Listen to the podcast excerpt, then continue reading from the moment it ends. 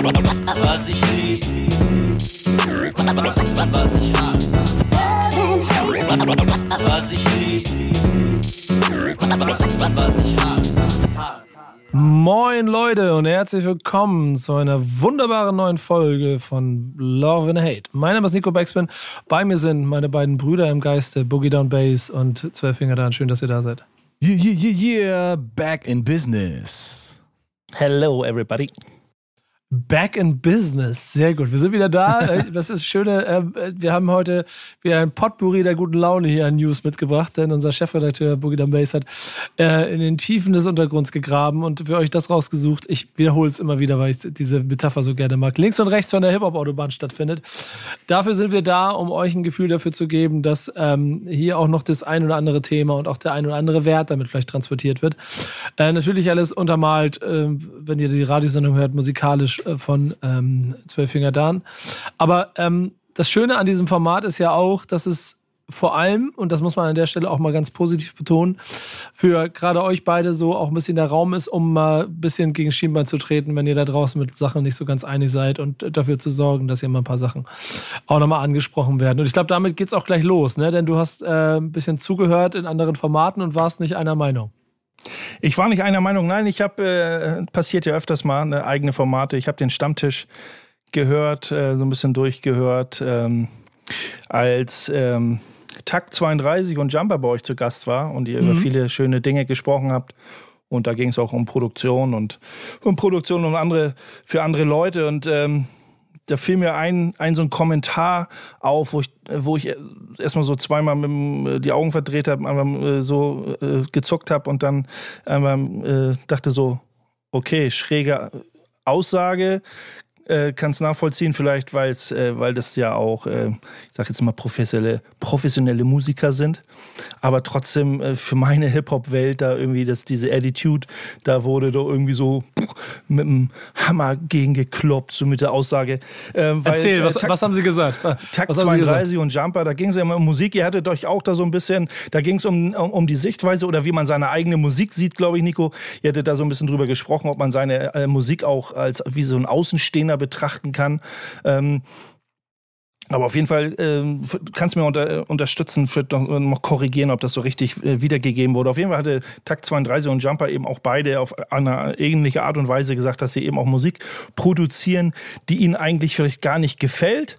Aber sie machen es halt, weil sie den Markt analysieren und wissen genau, was der Markt, was die Massen, was die Massen brauchen oder möchten und dementsprechend äh, was produzieren.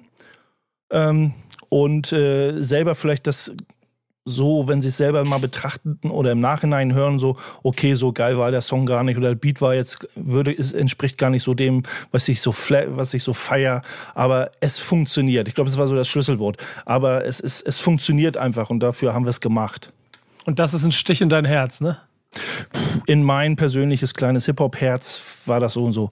Okay. Vielleicht, es ist natürlich, ich bin, äh, ich sage ja immer, äh, ich bin äh, Vollzeit, Vollzeit-Hip-Hopper ohne Einkommen mit einem Fulltime-Nebenjob im Hafen, sage ich ja immer.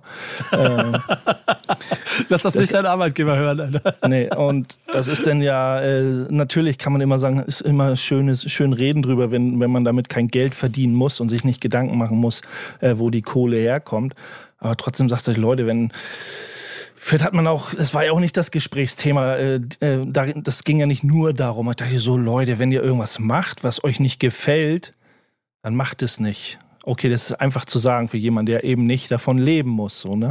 äh, aber ich hab's so, ich bin ja auch selber Graffiti-Sprüher und ähm, habe die letzten Jahre sehr, sehr viele Aufträge, wir reden jetzt nicht von großen, äh, großen Summen oder sowas, ne? Ich komme ich komm nicht sehr viel zum Sprühen, aber ich habe immer, wenn mich Leute, oh, tolle Sachen, die du da machst und ich hätte hier ein Garagentor, ich hätte hier eine Wand und ich hätte hier dies und ein Kinderzimmer, kannst du hier sprühen? Ich sage, nein.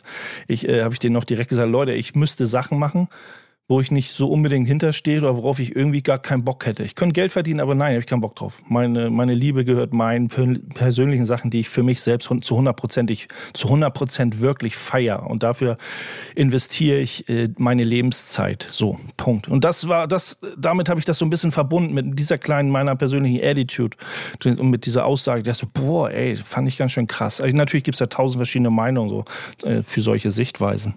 Na, ich glaube, der Kern ist ja der, den du ähm, ja auch aus deiner Sicht richtig beschreibst, ne? Das ist äh, dann am Ende das Gefühl geht, wie du deinen Hip-Hop-Raum, so nennen wir es mal ein kleines bisschen, beschützen kannst, dass er so rein bleibt und auch so äh, sich gut anfühlt, wie er sich anfühlen soll. Und da gibt es dann halt verschiedene Abstufungen. Ich glaube, in diesem Kontext äh, und vor allem im Gespräch mit den beiden muss man an den Anfang bringen, ähm, dass sie Berufsmusiker sind, ne? Dass es am Ende des Tages äh, nicht nur um Hip-Hop-Leidenschaft äh, geht, sondern auch um einen Job, äh, dem sie sich verschrieben haben. So wie, wie du halt in den Hafen gehst, gehen sie ins Studio und haben sie ja auch in dem, in dem Podcast ganz gut beschrieben, ist ein Weg zur Arbeit, setzen sich hin, trinken Kaffee und so und dann heißt es so, jetzt fangen wir an zu arbeiten. Und das natürlich, und ich glaube, das darf man immer nicht unterschätzen, das Gros dessen, was sie da machen äh, und wahrscheinlich auch bis in dieses letzte Detail, was sie vielleicht manchmal dienstleistungsmäßig machen, trotzdem immer eine Nuance vom Künstler selber mit drinsteckt und sie, glaube ich, nie irgendwie Hausmaus machen würden, wenn sie äh, sich damit nicht wohlfühlen. Das muss man wahrscheinlich äh, zur Ehrenrettung auf jeden Fall mal sagen. Ja, oder sie finden irgendwie so ein gesundes Mittelmaß. Sie sagen so, okay, da muss so ein bisschen die Leidenschaft, so ein bisschen leidet da vielleicht drunter, aber wir haben hier eine gute Möglichkeit, irgendwie Geld zu verdienen. Kann ich auch irgendwie nachvoll nachvollziehen. Aber das, ne, wenn das so, ja, ich habe es für mich, für mich persönlich immer so verglichen, äh, wenn du jetzt sagst, du bist wirklich so ein, so ein Künstler, ein, ich habe so ein handwerklich wirklich begabt, dass ich, ich mache jetzt, schmiede jetzt irgendwie ein Messer oder oder irgendwie in, in, in zehntausend Stunden oder ich mal so ein ganz spezielles Bild mit ganz spezieller Technik und da, dafür brauche ich einfach extrem lange und da stecke ich meine ganze Energie, meine alles rein, das irgendwie und oder ich mache einfach nur dieses eine Bild habe ich mal gemacht und jetzt mache ich Kunstdrucke irgendwie in Massenqualität, verkaufe sie bei Ikea und dann, ich nenne das ja immer gerne so Ikea-Rap, so für die Masse produziert. Ich glaube, wir dürfen uns da in unserer heilen Hip-Hop-Welt, die wir noch haben, hier bei Love and Hate, auch nicht zu sehr ähm, dadurch so verunsichern lassen oder uns immer so ein bisschen auf den Schlips äh, getreten fühlen. Ähm, ich finde, ich finde, die Hip-Hop-Welt ist mittlerweile so riesig geworden. Ich glaube, wir können, wir können das einfach abhaken, Strich drunter machen und sagen, die machen ihr Ding, auch wenn sie offen dazu stehen, dass es vielleicht nicht so ihr Flavor ist oder dass sie einfach nach einem Trend produzieren. Wir machen noch immer unseren Boom-Bap-Kram und den werden wir wahrscheinlich auch noch die nächsten vierzig, fünfzig Jahre machen, weil dafür machen wir das jetzt auch schon zu lange, ohne dass wir uns irgendwie großartig verändert haben, ohne dass sich unser Sound in ein anderes, in ein anderes Gewand gepackt hat, weil wir gesagt haben, uns ist das zu langweilig geworden. Wir sind halt immer noch uns treu geblieben und ich glaube, der Untergrund ist auch so groß, wenn nicht sogar vielleicht auch noch gefühlt größer als der Mainstream. Und ich glaube, da sind wir gut aufgehoben und unser Horizont ist auch so krass und auch so groß, dass wir uns jetzt gar nicht mehr um den Mainstream kümmern müssen. Klar ist natürlich so eine Aussage schon sehr, also es ist echt wirklich ein Stich ins Herz, so wie Nico halt sagt, aber das muss man einfach akzeptieren, finde ich, und das geht trotzdem irgendwie weiter. Also für uns als Underground-Heads ist das jetzt, glaube ich, keine große Sache. Ich möchte da aber einmal ganz kurz einhaken, denn ähm, am Ende des Tages ist ja das, das, das, also für dich Base ja dann im Prinzip das Glück, dass du das, was du handwerklich gut kannst und das, was du äh, für dein Herz aus Liebe brauchst, sich hier nicht decken, weil sie nichts miteinander zu tun haben. Und dadurch kannst du ja das, was du liebst, frei halten von allem, also du kannst es reinhalten, rein und von allem Schmutz. Deswegen habe ich das so gewählt, wie ich es gewählt habe jetzt, also meinen genau. Lebensweg sozusagen. Jetzt haben wir, jetzt haben wir, wir können mich da gerne mal außen vor lassen, ich kann das gleiche nochmal in Grün dazu sagen, aber jetzt haben wir ja mit dir, äh, Dan, jemanden, der ähm, schon, ich finde dann aber auch, das Glück hat, was ja für viele Menschen auch als ein Glück gilt, sein Hobby zum Beruf gemacht. Du auf ja, deine Art und Weise und ja.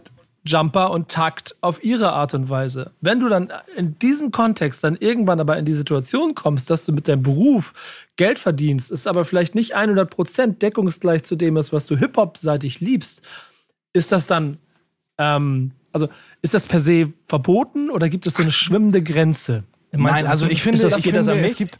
Ich finde, es gibt keine Grenze. Ja. Ich finde, ich finde, das ist einfach grenzenlos. Die Grenze, die man hat, die... Ähm macht man sich selbst, die macht man sich selbst in, in, seinen, in, seiner, in, weiß nicht, in seinen Emotionen, dass man sagt, das feiere ich und ab dieser, ab dieser Grenze ist es dann ein Business-Move für mich. Und ich muss sagen, ich hätte gar kein Problem damit, auch einen auch ein Business-Move zu machen. Ich habe immer gesagt, wenn einer mit dem Geldkoffer um die Ecke kommt und sagt, lieber Herr zwölf Finger Dan, ich hätte Bock, dass du so und so einen Sound machst, auch wenn ich das niemals wahrscheinlich passieren wird, aber ich wäre nicht ab, abgeneigt und ich würde das auch jetzt nicht an die große Glocke hängen. Ich würde einfach sagen, das ist ein Business-Move und ich habe auch schon einige Projekte auch als Business-Move gemacht. Es ist nicht so, dass ich da absolut jungfräulich bin und ich erzähle auch davon und ich stehe auch dazu und äh, ich glaube, wir sind an einem Punkt, wo, wo man auch den Leuten jetzt nichts mehr irgendwie großartig beweisen muss. Man hat seine Dues gepaid und alles ist soweit, Chico. Und ich glaube, dann sind wir doch wieder ein kleines bisschen bei der Generation, anderer Sound, vielleicht auch ein anderer Jahrgang, die aber, ähm, und das würde ich so auch aus dem Gespräch aus dem Stammtisch heraus auch so äh, bestätigen, im Kern, im Herzen voll brennen für das, was sie aus Hip-Hop heraus künstlerisch machen, aber an dieser einen oder anderen Stelle halt vielleicht auch einfach den Auftrag annehmen und damit auch ja, klar, ich, versteht ja. mich nicht weiter. Versteht mich nicht, also versteht, versteht ich, mich ich, ich nicht falsch, noch ganz kurz, Ich wollte nur kurz den Satz zu Ende bringen, dann springt bitte sofort an. Eigentlich nicht so weit weg sind von dem, was im Zweifel vielleicht auch Dan äh, in, in, im Untergrund in Anführungsstrichen machen. Ja, nein, also, also bei das, mir ist es so... Auf, Ach so, okay. Bei da. mir ist es so, nur, nur, noch nur kurz eine Sache, Base, und dann bin ich erstmal raus aus dem Thema. Nee, äh, bei mir ist es so, ich weiß ja, wo die Grenze ist und ich, ich bin ja auch ehrlich zu mir selbst und ich bin auch ehrlich zu den Leuten, die mit mir reden. Wenn jetzt einer sagt, ey, die, dieser Remix, der war halt nicht so geil, dann sage ich so, ja, das war halt so eine Auftragsarbeit. Ne? Ich feiere den Track halt, halt auch nicht, aber ich habe es halt gemacht, weil dadurch habe ich halt meinem Junior wieder äh, neuen Schul, Schulranzen kaufen können. Und diese Grenze, dessen bin ich mir ja wirklich, wirklich bewusst. Und es gibt aber auch Künstler, die sagen vielleicht, es gibt keine, keine Grenze, die machen ein Album, was so klingt. Ein paar Monate später machen sie dann ein Album, was einem anderen Genre äh, zugeteilt wird. Und für die ist das cool, für die ist das dann eine Weiterentwicklung. Aber für mich halt nicht. Ich habe halt meine klare Grenze und wenn ich die überschreite, dann sage ich, für mich ist das irgendwas, irgendwas anderes. Das ist halt nicht funky, aber es ist etwas, womit ich trotzdem irgendwie leben kann, wo ich den Leuten sagen kann, das habe ich gemacht. Ich feiere es zwar nicht, aber es war halt ein Business-Move. Und für mich bin ich damit Chico. Ja, ihr müsst mich auch nicht da nicht, nicht falsch verstehen. Ich bin da völlig bei euch und, und auch bei den, bei, den, bei den beiden aus dem Stammtisch. Ähm, ich ich kann es für meine aus meiner Warte halt nicht immer so, so ganz nachvollziehen, weil das ist so eine ist halt so eine persönliche, so eine persönliche Meinung, weil man auch immer wieder damit konfrontiert wird.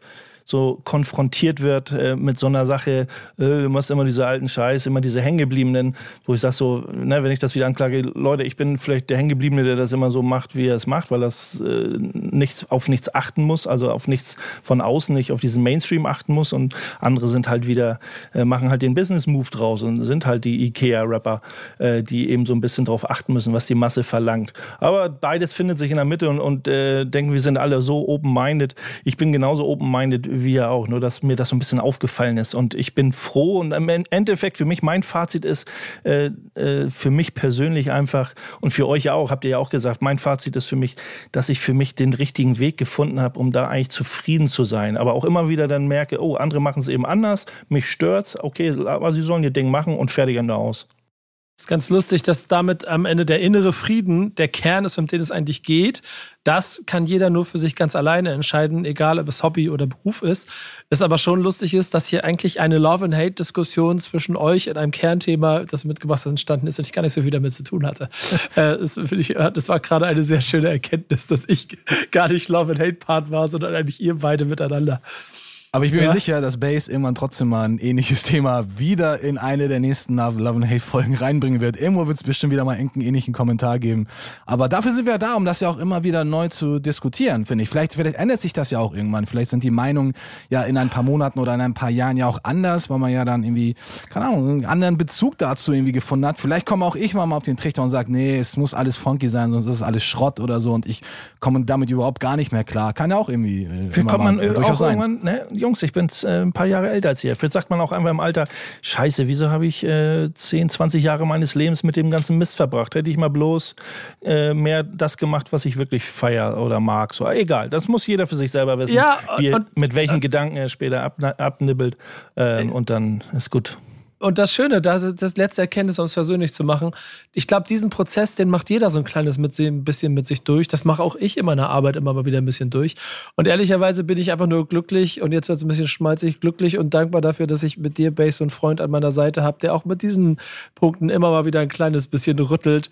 Äh, auch wenn ich vielleicht nicht einer Meinung bin, aber trotzdem mich einmal mehr drüber nachdenken lässt. Was ist denn jetzt eigentlich der Standpunkt da und ist das okay oder ist das nicht okay?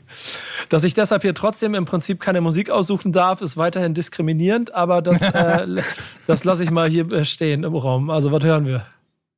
Ja, bei dem Thema fiel mir äh, sofort ein Song ein. Ich glaube, Base ist da vollkommen down mit mir, dass wir jetzt Fake in the Funk von Main Source hören. Large ich dachte, ich dachte schon, du sagst, du suchst einen Takt zweiunddreißig Song raus. Aber nein, danke für äh, Main Source. Und trotzdem liebe Grüße an die beiden. Ihr seid, ihr seid ja, auf der guten ja, Seite. Ist ja nichts also, Persönliches. Gruß geht genau. raus an die beiden, auf jeden Fall. Weiter geht's hier gleich bei Love and Hate. Was ich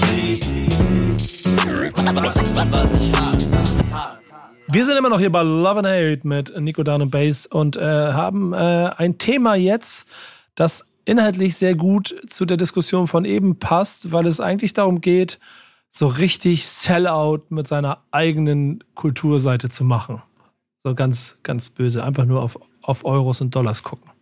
Das ist ja auch nicht immer die Frage des, also Sellout, das wird ja auch mal falsch, äh, wird's falsch interpretiert oder es gibt vielleicht mehrere Interpretationsformen. Ja, also genau. wenn du, wenn du wirklich einen Business-Move, ein Geschäftsmodell da hast und du wirklich das machst, äh, ob, ob jemand das, der Außenstehende das so sieht, wie, äh, ob, ob das wirklich hundert Prozent ist, äh, derjenige das macht, dass er das wirklich aus tiefstem Herzen liebt, was er da macht, äh, dann ist es ja kein Sellout in dem Moment. Dann ist es einfach äh, ein cooles Businessmodell, wo, wie, wie du vorhin schon gesagt hast, dein, dein Hobby zum Beruf gemacht hast und, und mit, mit dir persönlich im Reinen bist. Und im Graffiti findet das eben auch statt. Und da gab es einen coolen Artikel in der Süddeutschen, äh, der heißt Graffiti auf Bestellung, wo äh, ein Graffiti-Sprüher, den man ja auch bei Namen nennen darf, weil er ist inzwischen ein legaler Graffiti-Maler, Auftragsmaler. Simon Horn, siebenunddreißig Jahre alt, äh, hat seine Karriere natürlich ähm, im Underground gestartet und ähm, ich kenne seinen Werdegang nicht, aber ich jetzt behaupte ich mal, vielleicht nachts Züge, Wände,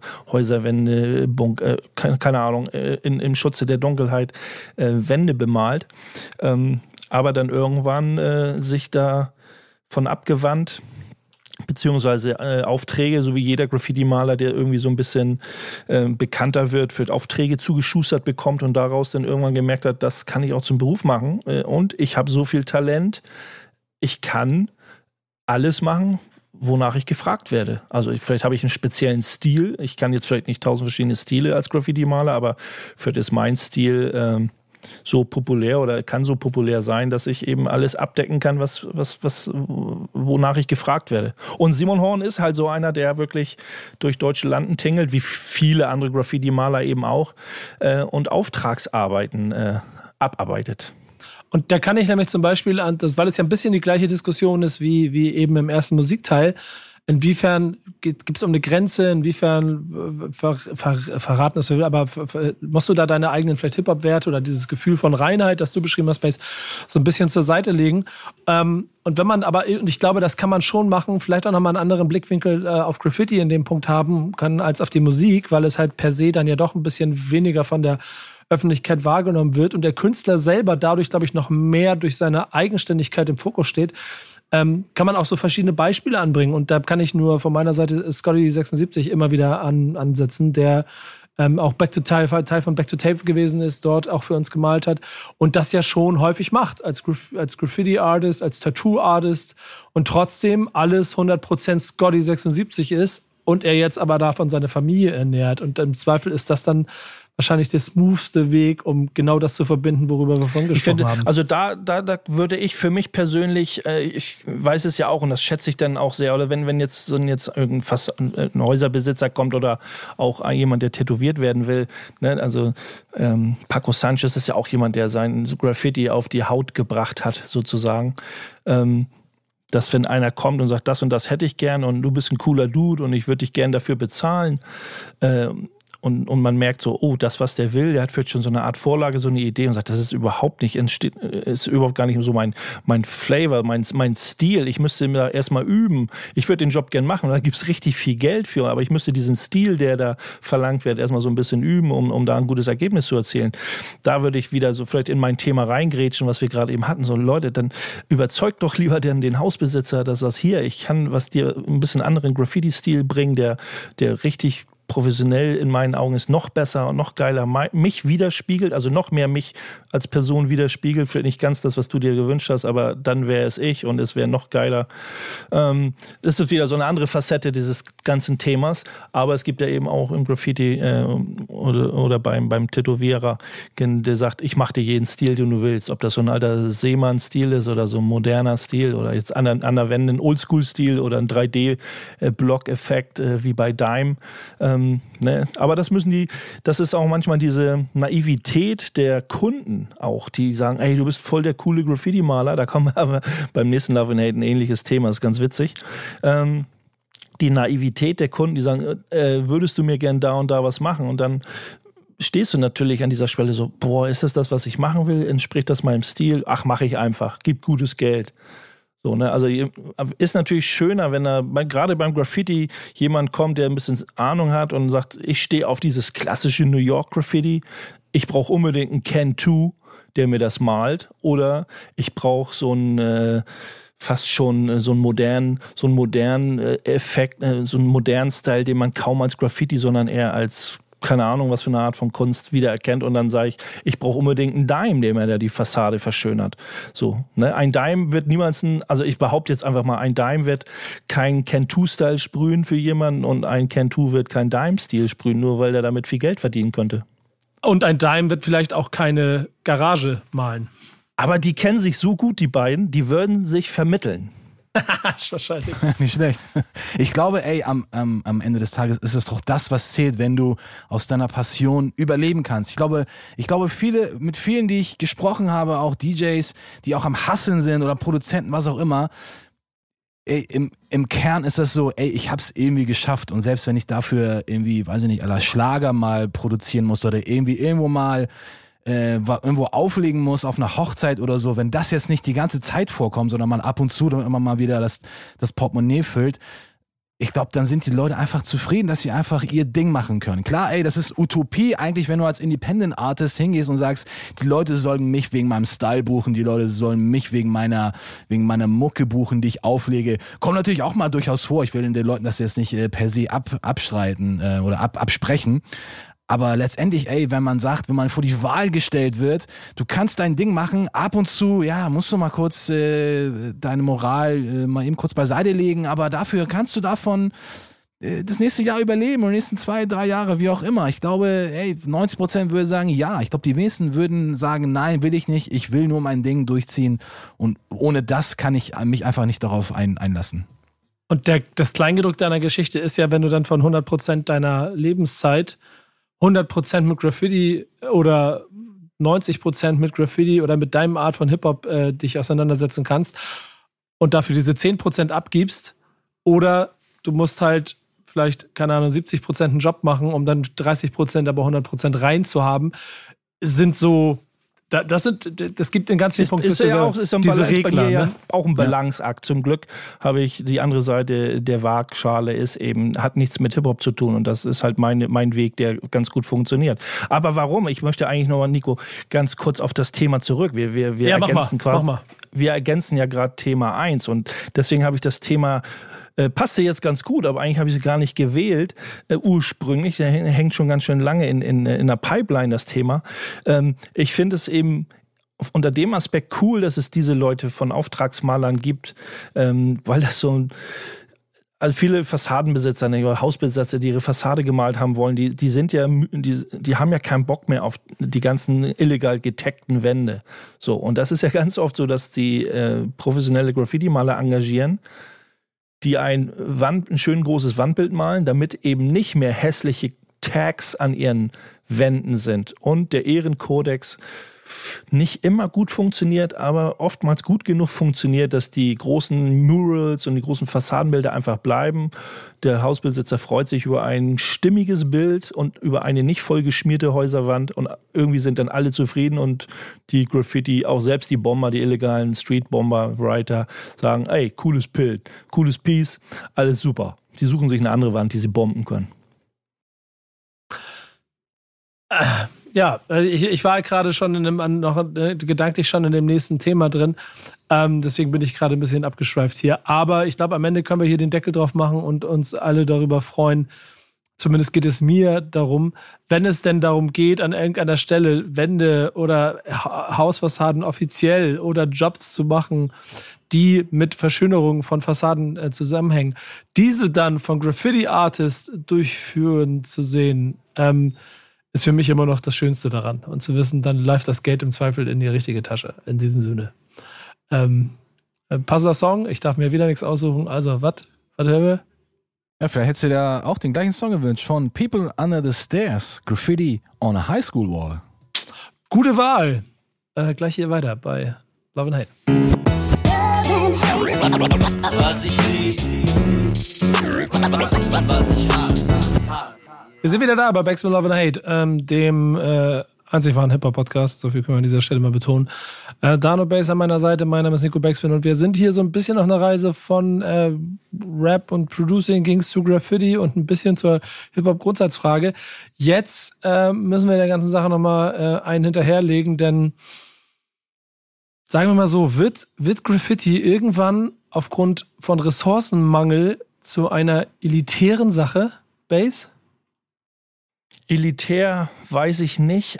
Ähm, ja, wer weiß, wenn der Preis... Wird, wird der für den, oh, ja, okay, wenn es wirklich knallt, wenn es wirklich knallt auf dem Rohstoffmarkt und Corona hat dafür gesorgt, äh, deswegen haben wir das Thema, Corona hat dafür gesorgt, dass in, in vielen anderen Bereichen eben auch ähm, die Rohstoffpreise für bestimmte Dinge äh, teurer werden und entsprechend auch Rohstoffe für die Graffiti-Dosen-Herstellung äh, äh, ist wohl extrem in die Höhe gegangen. Und ähm, der, der, der liebe Ben aus Berlin mit seinem Wildstyle-Shop ist unter anderem einer, der natürlich auch darunter leidet, weil er über die Hersteller, die Großhändler, äh, die Informationen bekommen hat, dass sich die Sprühdosenpreise drastisch erhöhen müssen werden und schon erhöht wurden. Ähm, und nicht jedes, jeder Kid mit seinem, mit seinem, keine Ahnung wie viel Taschengeld die Woche oder einem kleinen Job oder... Ähm, Ja, äh, Graffiti-Maler sind ja nicht unbedingt, wie wir es gerade eben hatten, sind wir von Graffiti-Aufträgen abhängig für Berufsmaler ähm, oder haben vielleicht für ihr Hobby dann irgendwann nicht mehr ganz so viel Geld und dadurch äh, wird es weniger Graffiti oder schlechteres Graffiti, also weniger irgendwie, ne? Nicht mehr, dass man so viel Dosen, so viel Farben, einfach nur noch Silberbilder malt auf Zügen, anstatt bunte Wände macht. Man weiß es nicht, auf jeden Fall schon traurig auch zu erkennen, wie in vielen anderen ähm, Industriebereichen eben auch Rohstoffe äh, aufgrund der Krise, die wir gerade haben, äh, verteuern sich und äh, auch beim Graffiti wird sich hat sich das eben da klar gezeigt. Leider natürlich, ne? Also. Ich bin gespannt, ob wir dann irgendwann auf fünfzig Dollar die Dose hochgehen. Und ja, nur dann das wird es ja nicht geben. Früher in den achtzigern ist man los und hat die Dosen gerackt. So, das war auch so ein Sport. Dass man ja. sagt, man ist mit einer Sporttasche los und hat haben mit fünfzig Sprühdosen wieder. Ich meine, das funktioniert heutzutage nicht mehr äh, so in den Baumärkten. Und man will auch aus, aus heutiger Sicht gar nicht mehr mit Baumarkt-Sprühdosen sprühen. Ähm, Ja, aber ähm. ich glaube, ich glaube, so oder so könnte das ja dazu führen, dass die Graffiti-Artists einmal mehr in die Auftragsarbeiten hineingezwungen werden, um die Dosen finanzieren zu können. Ja, ähm. oder, oder man, oder, aber man, das ist, okay, da beißt sich die Ratte in den Schwanz. Ne? Das hatten wir auch so, so einen Auftragsmaler, der sagt, pass auf, ich kann dir das Bild malen, das kostet so und so viel, weil ich brauche so und so viel Sprühdosen. Auf einmal kosten die Sprühdosen das Dreifache oder Vierfache und dann sagt der Auftraggeber vielleicht, ach du Scheiße, damit hätte ich jetzt nicht gerechnet, dass das so teuer ist, äh, tut mir leid, ich kann dir den Auftrag doch nicht geben. Das, das kommt bitter. Ja auch noch dazu.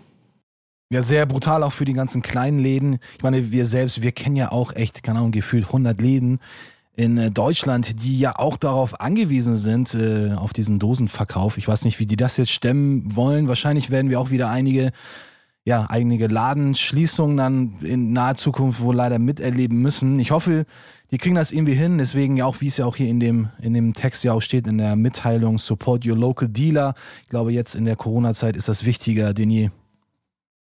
Aber in dem Zusammenhang, äh, Nico, oder weiß ich, ob du die Überleitung bringen wolltest, du bist ja der King of Über- Überleitung. Ich wollte einfach nur sagen, dass wir im Zuge dieses Themas eben noch eine traurige Nachricht zu vermelden haben. Jetzt kein Todesfall in dem Sinne. Äh, aber ein Todesfall im Sinne von, dass eine Graffiti-Dosen-Herstellungsfabrik niedergebrannt ist, leider, in Italien. Äh, und zwar das Cobra-Werk. Also die Leute, die sich mit Graffiti beschäftigen, das ist eine relativ auf dem Markt eine relativ junge Marke, aber eine sehr beliebte Marke. Äh, und da die Abfüllung, äh, das, das äh, Sprühdosenwerk, das sich tatsächlich Cobra eben wirklich in dem Graffi- Graffiti-Sektor eben beheimatet ist, wirklich für Graffiti Sprühdosen hergestellt hat, ähm, bis auf die Grundmauern flachgelegt. ähm, schon echt traurig. Schon, da gab es auch so Fusionsgeschichten mit Loop, auch eine italienische Marke, auch eine coole Marke, die wollten, hatten großes vor, hatten großes vor auf den Markt. Ähm, das ist erstmal auf Eis gelegt. Also schon echt traurig. Hängen ja auch ganz viele andere, hängen ja auch sehr viele Existenzen dran. Zum Glück, toi toi toi, laut Medienberichten ähm, keine Toten zu beklagen, aber schon äh, schon das finanzielle Aus, äh, wirtschaftliche Aus meistens, ne, wenn so eine Fabrik abbrennt. Ja, äh, hoffen wir, dass sie gut versichert sind. Das bleibt in diesem Zusammenhang noch äh, als äh, Leuchtturm am Horizont, ob sie vielleicht wieder zurückkommen. So oder so wird auch das nicht unbedingt dazu beitragen, dass erste Informationen, dass insgesamt die Rohstoffe dafür sorgen, dass, dass Dosen teurer werden, wird es nicht, äh, wird es ebenso noch unterstützen. Das ist ein bisschen ein Problem. Ähm, Jetzt aber genug mit Graffiti, jetzt ein Song, denn wir haben noch so das eine oder andere Thema, über das wir sprechen wollen. In diesem Sinne, äh, Herr, Herr D J, da übernehmen Sie. Ja, beim Titel ein bisschen Sarkasmus äh, darf hoffentlich erlaubt sein, auch bei solchen ernsten Themen.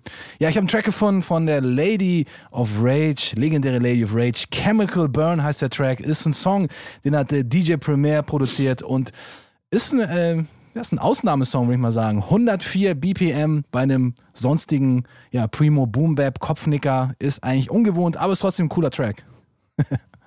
Und dann hier gleich weiter bei Love and Hate. Was ich liebe, was ich hasse. Backspin Love and Hate, äh, immer noch für euch hier auf Sendung mit äh, meiner Wenigkeit und den beiden Freunden Boogie Down Bass und zwölf Finger dann an meiner Seite. Und ähm, ich versuche das nächste Thema mal selber mit ein paar Worten einzuleiten, die jetzt auch ein bisschen schwerer sind, denn es ist nicht immer alles nur äh, Love, Peace, Unity and Having Fun, wenn es rund um Hip-Hop sich dreht ähm, und allen Ausläufern davon. So gibt es ja in den letzten Tagen und Wochen so immer häufigere, ähm, vor allen Dingen auch Einschläge, die mal wieder deutlich machen, dass eben nicht alles rosig ist, sondern dass auch so Dinge wie äh, sexueller Missbrauch, Äh, Vergewaltigung Themen sind, mit denen sich Künstler und Fans konfrontiert sehen und die besprochen werden müssen. Das haben wir bei Backspin in einem ausführlichen Stammtisch gemacht, den wir zu einer Sonderfolge gemacht haben. Äh, da könnt ihr euch gerne nochmal reinhören, weil wir halt nicht bewusst das, ähm, den einzelnen Fall, sondern das Thema im Ganzen besprechen, besprechen wollten, weil eben auch unsere liebe Redakteurin und Teil der Familie Jara Backspin äh, ihren eigenen Fall quasi öffentlich gemacht hat und wir sie dadurch unterstützen wollten. Jetzt gibt es da natürlich dann auch von allen Seiten ähm, Meinungen dazu und vor allen Dingen auch ein, ein schnelles Gefühl von Gut und Böse.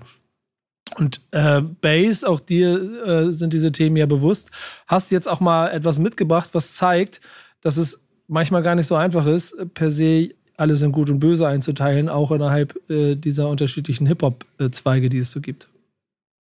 Ja, ich habe dann auch, äh, das war jetzt auf einer, auf einer anderen Plattform, hatte ich dann eben dann auch so äh, kommentiert, okay, wichtiges Thema und man muss drüber reden, ähm, aber jetzt ist dann vielleicht auch Zeit über Underground-Themen, vielleicht, wenn, wenn, wenn man das, das Fass übergelaufen ist, kann man ruhig mal über andere Themen im Underground sprechen, aber nein, wir sind auch bei diesem Thema, ähm, der sexuellen Belästigung und allem, was damit zu, zu, äh, zu tun hat und dieser ganze, was, was jetzt wirklich gerade aufkocht, die, die Thema, die Thematik.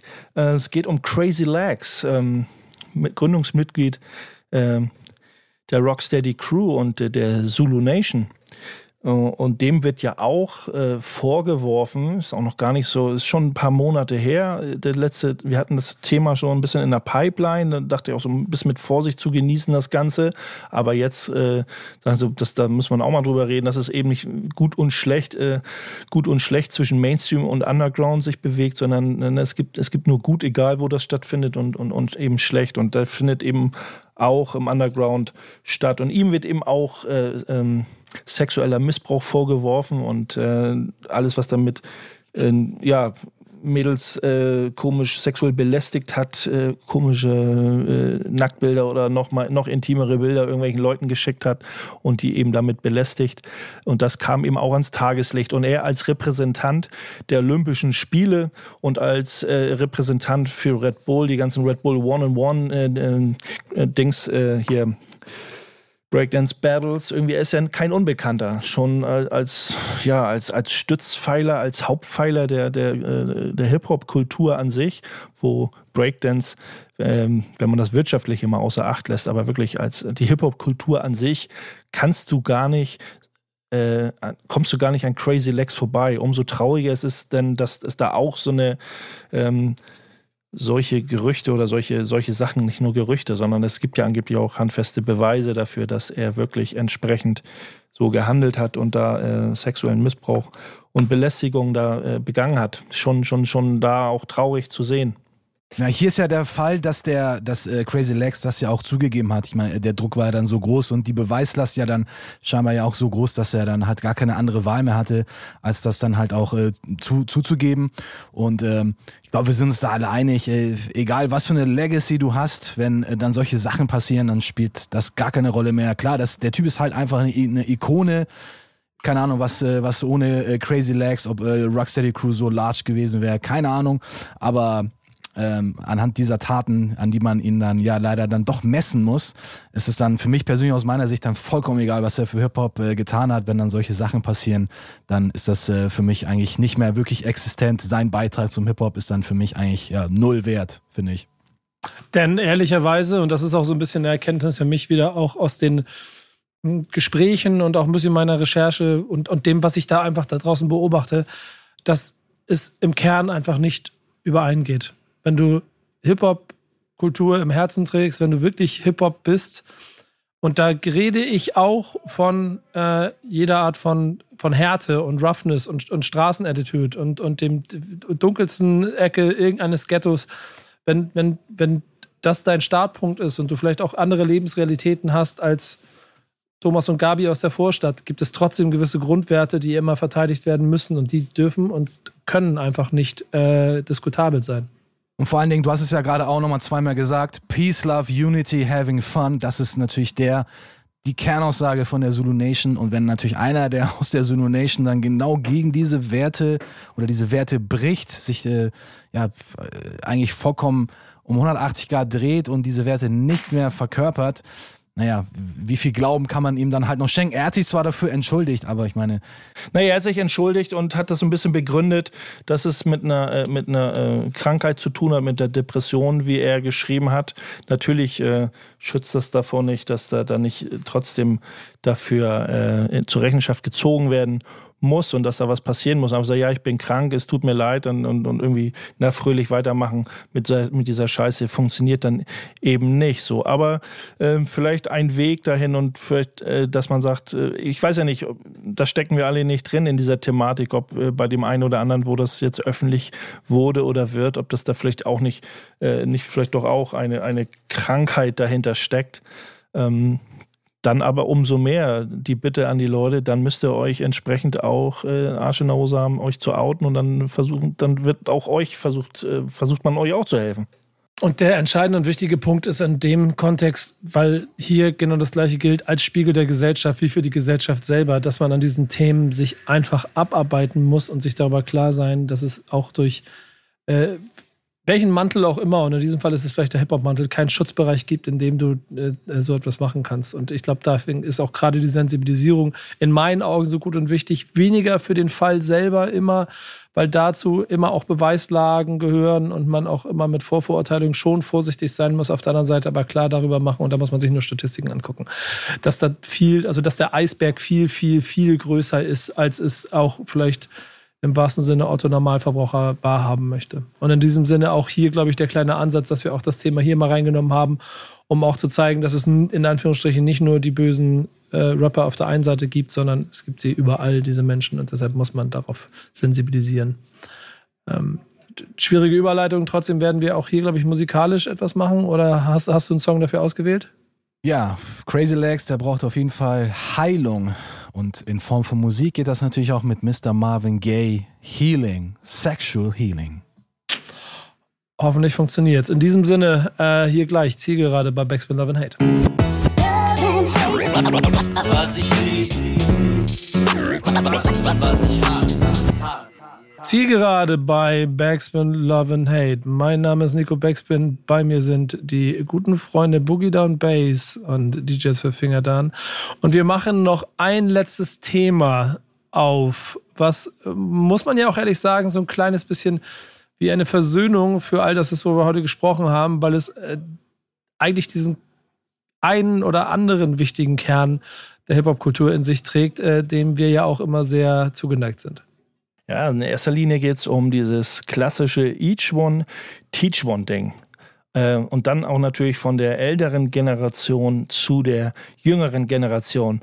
Und da gibt es einen Mann, einen Mann unseres Vertrauens, unseres Hip-Hop-Vertrauens in Hamburg, der nennt sich Slang Daddy Sleepwalker, a k a. Marc Wiechmann, der genau diese Fahne hochhält, der bei Facebook ähm, was gepostet hat, wo ich sagte, boah, das ist, muss man immer mal wieder ansagen, weil es ist extrem wichtig. Er war vier Tage an der Stadtteilschule Öjendorf zugange und hat da mit den Kids einen Musikworkshop, äh, er hat den geleitet. Und natürlich, wenn äh, Sleepy einen Musikworkshop leitet, dann ist der Hip-Hop ja nicht weit. Also da geht es ja nicht darum, dass er irgendwie den Kids da irgendwie Techno macht oder Schlager oder House, sondern äh, das hat schon irgendwie was mit Hip-Hop-Musik zu tun. Ist ja auch populär genug, äh, dass man das gut unterbringen kann. Äh, ja, das wollte ich mal mit hier zu Love and Hate reinbringen, weil für meinen, für mich eben allerhöchsten Respekt, Gruß geht raus, Sleepy, go for it. Ich und Dan, ne, wir sind ja selber, kommen ja selber aus dem Geschehen und dass wir in, in, in Haus der Jugend unsere Workshops gegeben haben, äh, können das gut nachvollziehen, ähm, und allgemein passt es ja sehr, sehr gut in dieses klassische, in diese Hip-Hop-Attitude. Ich mag daran auch einfach so gerne diesen ähm, Grundansatz, den ich über die Jahre bei sowas wie der Hip-Hop Academy immer miterlebt habe, dass es halt ähm, auch in deren Konzept liegt, einen, äh, sich, sich, sich Typen auszusuchen in allen Elementen, in allen Ebenen, die eben auch bestimmte Hip-Hop-Werte verkörpern und diese dann auch transportieren und in der Art und Weise, wie sie es machen, dann auch je äh, älter man vielleicht wird und je weiter man sich von den in Anführungsstrichen Kids auch entfernt, die dann äh, dort vor Ort unterwegs sind, trotzdem ist es irgendwie schafft, die gleiche Basis zu bauen. Und äh, wenn man äh, da Sleepy auf jeden Fall eins auch äh, hoch anrechnen äh, muss und äh, sollte, ist, wie er seit Jahren an dieser vordersten Front quasi auch kämpft und seinen Einsatz bringt und äh, ganz simple in ihm verkörperte Hip-Hop-Werte an neue Generationen bringt und immer wieder was Neues dabei rauskommt. Also ich habe da echt nur Wertschätzung für. Ist ja auch jetzt unabhängig davon, wenn man das mal ein bisschen aufsplitt oder ein bisschen anders betrachtet, das Thema, ob, ob das jetzt von, von alt zu jung ist, wenn das vielleicht bei... bei äh ganz kurz, Dan, du bist auch, auch gleich dran. Aber man sagt so, wenn man jetzt so Sachen Werte vermittelt, beziehungsweise einfach äh, als Aktive, Unteraktive, die Kids sind ja auch Aktive, die, die, die saugen ja nicht nur auf, sind ja nicht nur Fangirls und Fanboys, sondern die sollen ja machen. Also man, man be- begleitet die ja, etwas zu schaffen, etwas zu machen. Und da ist ja dieser, das ist ja dieser klassische Hip-Hop-Ding, dass man sich unter Aktiven trifft und sich austauscht und aneinander reift. Nicht einfach nur diese Distanz hat zwischen dem Superstar und, und, und Fanboy vor der Bühne. Also man, über die Jahre wurde das Hip-Hop-Ding immer professioneller äh, und da floss immer mehr Geld und, und irgendwie diese, diese Schere ging auch teilweise immer mehr auseinander, dass man, natürlich hat man, braucht man den Fan, der einen feiert, aber ich feiere eben das, wo man zusammenkommt, also wo man wirklich zusammenkommt und miteinander macht. Und miteinander machen heißt nicht, ja, ich höre deine Musik, sondern wir machen zusammen, schaffen etwas zusammen. Und ich glaube, vielen ich, Leuten. Ja, also, Entschuldigung, ja. Mach du erst. ich glaube, ich glaub, vielen Leuten ist es gar nicht bewusst, was für einen krassen Impact Kulturarbeit auf Jugendliche hat, die das, die das freiwillig machen. Also diese offene Jugendarbeit, das ist einfach, das ist echt, das ist ein sehr, sehr schweres Arbeitsfeld, will ich mal sagen. Ich habe ja, ich hab ja mal Erzieher gelernt vor vielen, vielen Jahren. Und ich habe viele Jahre auch in der Jugendarbeit verbracht, Base ja auch. Wir haben uns ja auch, auch über ein Haus der Jugend damals ja kennengelernt, immer fünfundneunzig, vierundneunzig. Und ähm, das hat so einen krassen Impact. Ich habe das, ich hab das wirklich fünfzehn Jahre gemacht irgendwann. Und äh, ich muss sagen, ähm, keine andere äh, kulturelle oder soziokulturelle Arbeit ähm, habe ich, hab ich so einen krassen Impact gehabt wie bei der Hip-Hop-Kultur. Und ich habe ich hab wirklich Leute dabei gehabt, die haben zum ersten Mal an einem Breakdance-Kurs teilgenommen. Die haben zum ersten Mal an einem Rap-Kurs teilgenommen.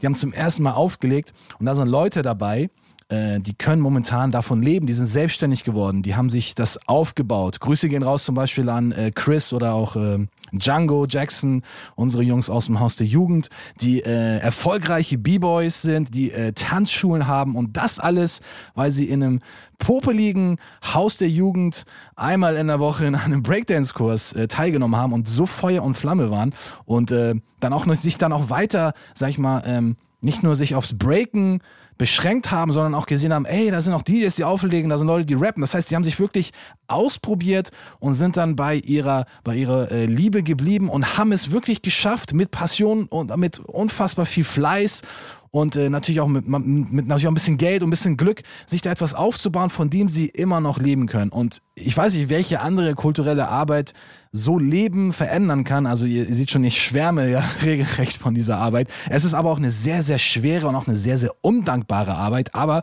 ich habe mir gesagt, ey, wenn wir zumindest ein, zwei, drei Leute irgendwie catchen können, klar hast du dreihundert Leute, die, wo du weißt, das wird wahrscheinlich nichts werden, die landen auf der Straße, die kommen auf die äh, schiefe Bahn. Aber egal, für diese zwei bis drei Leute, die es gepackt haben, dafür hat es sich auf jeden Fall gelohnt. Und dafür liebe ich so Dinge wie die äh, Hip-Hop Academy, dass sie diese Räume schafft. Und es gibt ein kleines bisschen die Hoffnung, dass auch noch nicht alles ganz am Ende ist, was das Ganze angeht. Unsere Sendung ist aber am Ende. Boom. Ähm, boom. Wow, Überleitung sein Vater. Ähm, äh, wir haben, äh, glaube ich, äh, noch eine kleine Liste an ähm, News, aber wir haben auch noch eine Sendung vor unserer kleinen Sommerpause. Wir werden uns in, glaube ich, zwei, drei Wochen nochmal wieder zusammensetzen und dann gibt es dann wieder eine neue, ne? Genau, in zwei Wochen gibt es die letzte Love and Hate vor der Sommerpause. Dann machen wir eine kleine Sommerpause, also bleibt am Ball, ähm, aber eine haben wir vorher noch. Äh, und natürlich wird es auch irgendwann wieder Rockin' with the B-Bass geben, aber da musst du erstmal nochmal ein bisschen an die, an die Mixer, ne, bevor wir dann Rockin' und ja, Talkin'. Ja, eine Rockin' wird es geben, eine Talkin', äh, zwölf Finger Mix. Wir bleiben am Ball, wir sind immer noch Feuer und Flamme, wie Dan so schön sagt. Ne? Bei uns brennt's, brennt die Flamme nach wie vor, auch nach yes, der yes, Sommerpause. Yo. Und genau deshalb bin ich immer so gerne mit euch hier unterwegs bei Love and Hate. Sage danke für heute, hat wieder Spaß gemacht, war eine schöne Sendung. Eine wichtige Sendung, wie ich auch finde. Und wir hören uns dann also in zwei Wochen wieder, wenn es wieder heißt Love and Hate. Bis dahin, macht's gut, Leute. Macht's gut, Dan, Base. Und äh und einen Song haben wir noch, Nico. Einen Song, einen Song haben wir noch. Ja, das hätte, das hätte, das hätte ich noch. Einen habe ich noch. Das, das hätte ich dir jetzt anmoderiert. Und deshalb, ach so, okay. Hau raus. Ja, Mister Freddy Fox, a k a. Bumpy Knuckles, kommt jetzt als Rauschmeißer. Und ja, passender könnte der Song nicht heißen als Teach the Children. In diesem Sinne, macht's gut. Ciao. Ciao. Peace. Was ich lieb, was ich hasse, was ich lieb, was ich hasse.